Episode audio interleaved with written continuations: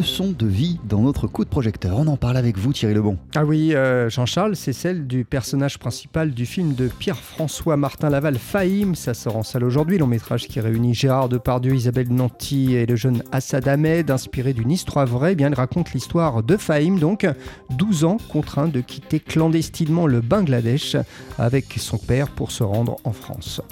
Ce qui m'a interpellé, on va dire, c'est euh, sur le thème de l'injustice faite aux enfants. Donc ça, c'est ce qui me chamboule le plus dans ma vie. C'est euh, la séparation d'un enfant et de sa maman. Et donc c'est cet exil, cet exil avec son papa. Et ce qui est le plus intéressant pour moi, c'est de le faire découvrir aux gens afin qu'on se rende compte que ces gens qu'on croise malheureusement euh, bah, quotidiennement, eh bien, que notre regard change sur eux, qu'on se rende compte que ce ne sont pas des gens euh, qui voyagent et parce que l'herbe est plus verte euh, en Europe, parce qu'on a la sécurité sociale, parce qu'on est un des pays les plus riches au monde. C'est parce qu'ils sont en danger de mort, voilà. Il y a un élément un peu particulier, Thierry, dans l'histoire de Fahim. Ah oui, ce film de Pierre-François Martin Laval qu'on entend donc, c'est le don particulier de ce petit garçon pour les jeux d'échecs qui va l'amener d'ailleurs à participer au championnat de France de la discipline un aspect du parcours de Fahim qui permet à Pierre-François Martin Laval de naviguer entre légèreté et émotion. C'est pas un film qui plombe.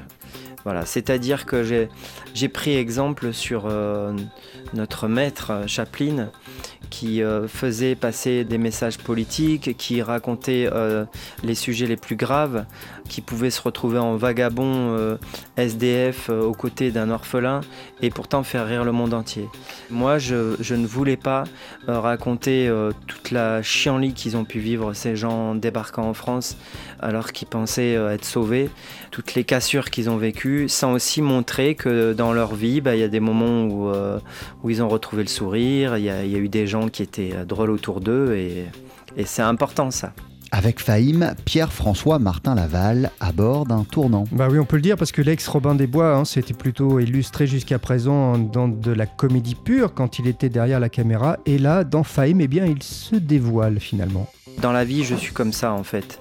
C'est-à-dire que je peux déconner et puis d'un coup, si quelque chose m'indigne, euh, je suis en colère. Et d'ailleurs, je déçois souvent euh, beaucoup mon entourage parce que les gens euh, qui me connaissent comme Isabelle Nanty, ils apprennent à vivre avec moi comme ça et ils m'aiment comme ça, mais les gens qui me connaissent pas sont très déçus parce que ils pensent que je passe mon temps à rigoler, à montrer mes fesses. Et du coup, dès qu'ils me voient tracassé par quelque chose, ils se, ils se, disent oh là là, mais il se prend au sérieux ou quoi. Et non, c'est juste que bah, je suis comme tout le monde et que ça bouillonne à l'intérieur. Et je me suis rendu compte en vieillissant que j'avais pas envie de faire du cinéma que pour faire rire, j'avais envie de dire aussi ce que j'ai sur le cœur.